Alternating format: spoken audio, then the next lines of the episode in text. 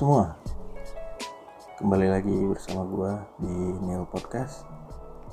Podcast yang udah lama menghilang Dan sekarang muncul untuk episode keduanya. Emang gue nggak niat sih bikin podcast ini karena emang tujuan awalnya itu emang buat seru-seruan aja buat iseng-iseng. Dan sekarang mungkin gue jadiin ini untuk media mencurahkan segala keresahan gue dan mungkin bisa bermanfaat buat orang lain. Jadi anyway di episode kedua ini gue mau ngobrolin tentang perjalanan gue berinvestasi yang udah gue jalani selama kurang lebih dua tahun ya dua tahun setengah lah. Karena gue mulai start itu dari awal 2019 Januari 2019 jadi iya sebelum gue mulai uh, cerita gue jadi maksud gue sharing ini adalah bukan berarti gue ini adalah seorang expert atau seorang yang udah berhasil banget di investasi ini.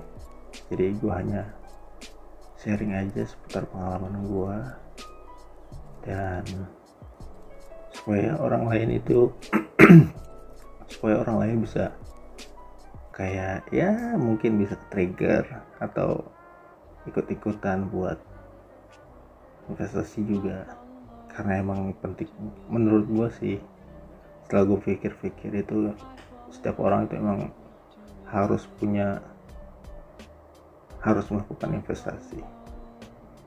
Karena dengan berinvestasi kita juga bisa artinya itu kita bisa uh, membeli masa depan karena setiap tahun itu pasti selalu ada inflasi.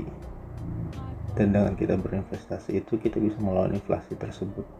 Jadi pertama gue bikin RDN itu tahun 2018 sebenarnya. Karena gue dari di awal-awal itu masih takut-takut buat nyoba. Dan gue masih masih tak masih cari tahu dulu tentang investasi saham. Jadi awal awal-awal itu gue mau mulai investasi saham langsung terjun ke saham.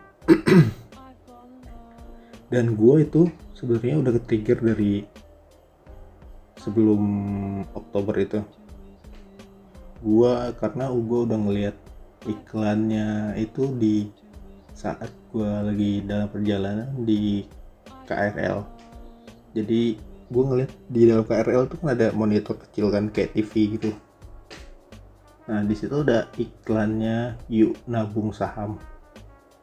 Nah di situ gue penasaran nih, wah kayaknya menarik nih. Coba uh, main saham, gue kalau dulu bilangnya main saham, karena kan masih awam kan. Nah di situ gue udah cari-cari yuk nabung yuk nabung saham kayak gimana gini gini gini. Nah gue daftar di internet yuk nabung saham yang ternyata ini di salah satu program dari uh, Bursa Efek Indonesia. Nah, di situ gue udah daftar-daftar, masuklah gue di sekolah pasar modal, didaftarin di salah satu sekuritas. Nah, gue nggak tahu nih, ini sekuritasnya ini gue nggak bisa milih kok gitu. Jadi udah ditentuin sekuritasnya, dan setelah gue bikin RDN nya. Lalu beruntungnya gue adalah, gue kan ini masih jadi karyawan baru di uh, perusahaan salah satu perusahaan. Nah orang-orang teman-teman kantor ini gue nih kebetulan gue juga ke trigger karena mereka juga mereka juga uh, masuk di saham. Jadi uh, yang mendorong gue buat investasi saham juga itu karena mereka banyak. Dari mereka yang udah mulai duluan uh, investasi di saham. Dan uh, dari teman-teman kantor gue juga belajar banyak sih dari mereka. Mulai dari analisanya analisanya terus gabung di grup saham. Ya pokoknya ba ba banyak belajar lah dari mereka. Sharing-sharing tentang saham gitu-gitu. Dan di awal tahun 2019 akhirnya gue mulai masukin dana situ dan tiap bulannya gue selalu beli saham. Dari setiap habis gajian gue selalu beli saham bikin saham segini segini segini gitu. Sampai sekarang gue masih lakuin hal, hal itu. Dan jeleknya gue adalah gue mulai semuanya itu langsung ke investasi. Jadi maksudnya harusnya itu kan sebelum kita berinvestasi itu kan harus punya dana darurat dan asuransi kan gue di situ nggak nyiapin dana darurat dulu dan nggak punya asuransi. Asuransi cuma BPJS aja. Dan harusnya kan dana darurat itu dikumpulin dari total penghasilan bulanan. Eh lu kalkulasikan dulu berapa pengeluaran lu per bulan.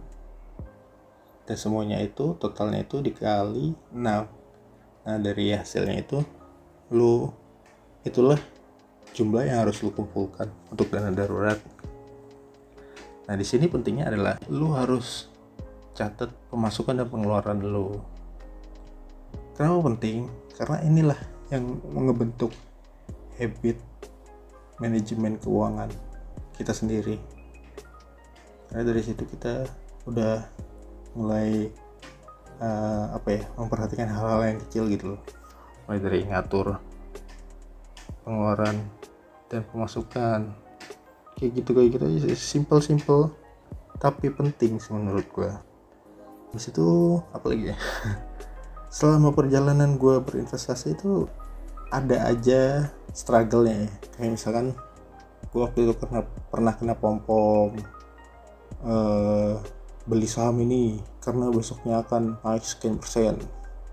Nah dari situ gue pernah gue beli besoknya langsung ARB loss lah gue di situ. Langsung selain kena pom pom gue waktu itu karena emang ilmu saham gue masih belum masih cetek ya. Jadi gue beli saham itu asal-asalan berdasarkan feeling. Jadi gue belilah dia waktu di pucuk. Lalu setelah lama-lama sempet naik. Eh tapi gue masih hold karena gue greedy kan karena serakah gue nih. Gue mesti dapat cuan gede ya lama kelamaan turun lah sama sekian puluh persen. Nah itulah sebabnya kalau misalkan mau mulai mau memulai investasi itu harus didasari sama ilmu juga nggak bisa uh, kirologi kayak gitu. Itu yang salah dari gue nah tapi dari kesalahan kesalahan-kesalahan yang pernah gue lakuin dari itu gue bisa belajar. Dan dari pengalaman itu bisa bikin gue uh, untuk gak melakukan hal itu lagi. Seenggaknya gue ada pengalaman lah pernah ngelakuin kesalahan ini. Jadi gue bisa ngasih tahu pengalaman gue itu ke orang lain ke orang yang belum pernah atau yang baru mau mulai investasi juga. Lalu pesan gue buat teman-teman yang uh, belum mulai investasi investasi itu bukan cuma di saham. Masih banyak instrumen-instrumen lain selain saham. Kayak ada emas ada reksadana ada obligasi ada surat surat berharga itu obligasi. Ya, terus ada P2P kayak gitu. Jadi semuanya itu bisa disesuaikan sama profil resiko lu masing-masing kayak misalkan kalau misalkan lu nggak tahan atau orangnya panikan lu bisa coba di uh, reksadana campuran atau pendapatan tetap atau reksadana pasar uang. Setiap instrumen juga punya uh, jangka waktu masing-masing sih. Kayak misalkan di saham kan minimal itu lima tahun ya. Investasi investasi buat lima tahun dan masih banyak lagi sih itu juga nggak nggak terlalu paham. Jangan takut buat memulai. Kalau gue sih coba lu top up uh, kecil-kecil aja dulu ya minimal 100 ribu lah ke RDN lu. Coba lu beliin kira-kira saham yang menurut analisa lu atau sesuai laporan keuangan yang lu baca itu emang worth it menurut lu. Coba aja beli satu. Kalau lu udah tahu gimana gimana ya lu evaluasi diri lu sendiri aja gimana gimana. Kalau emang misalkan oke okay, lu bisa mulai lagi nambah lagi dikit-dikit. Nanti mulai rutin tiap bulan beli ini saham ini gitu gitu aja sih. Jadi sambil lu uh, nyoba dikit-dikit tuh sama lu perbanyak juga pemahaman lu di investasi itu. Oke misalkan kalau misalkan di saham lu pelajarin lah laporan keuangan analisa fundamental terus analisa teknikal. Coba mulai bikin tujuan finansial lu.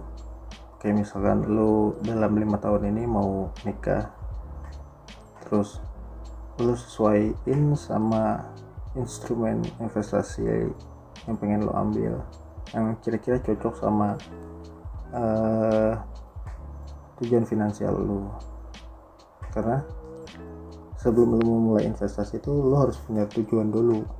Kira-kira investasi gue ini mau dipakai buat apa ya? Dan kira-kira kapan gue bakal mencapai tujuan finansial gue itu? Jadi lo harus udah punya rencana kapan dan apa sebelum lu mulai. Gitu ya itu aja sih. Semoga ini bisa membantu bisa membukakan pikiran teman-teman semua yang mendengarkan. Oke sampai jumpa di podcast selanjutnya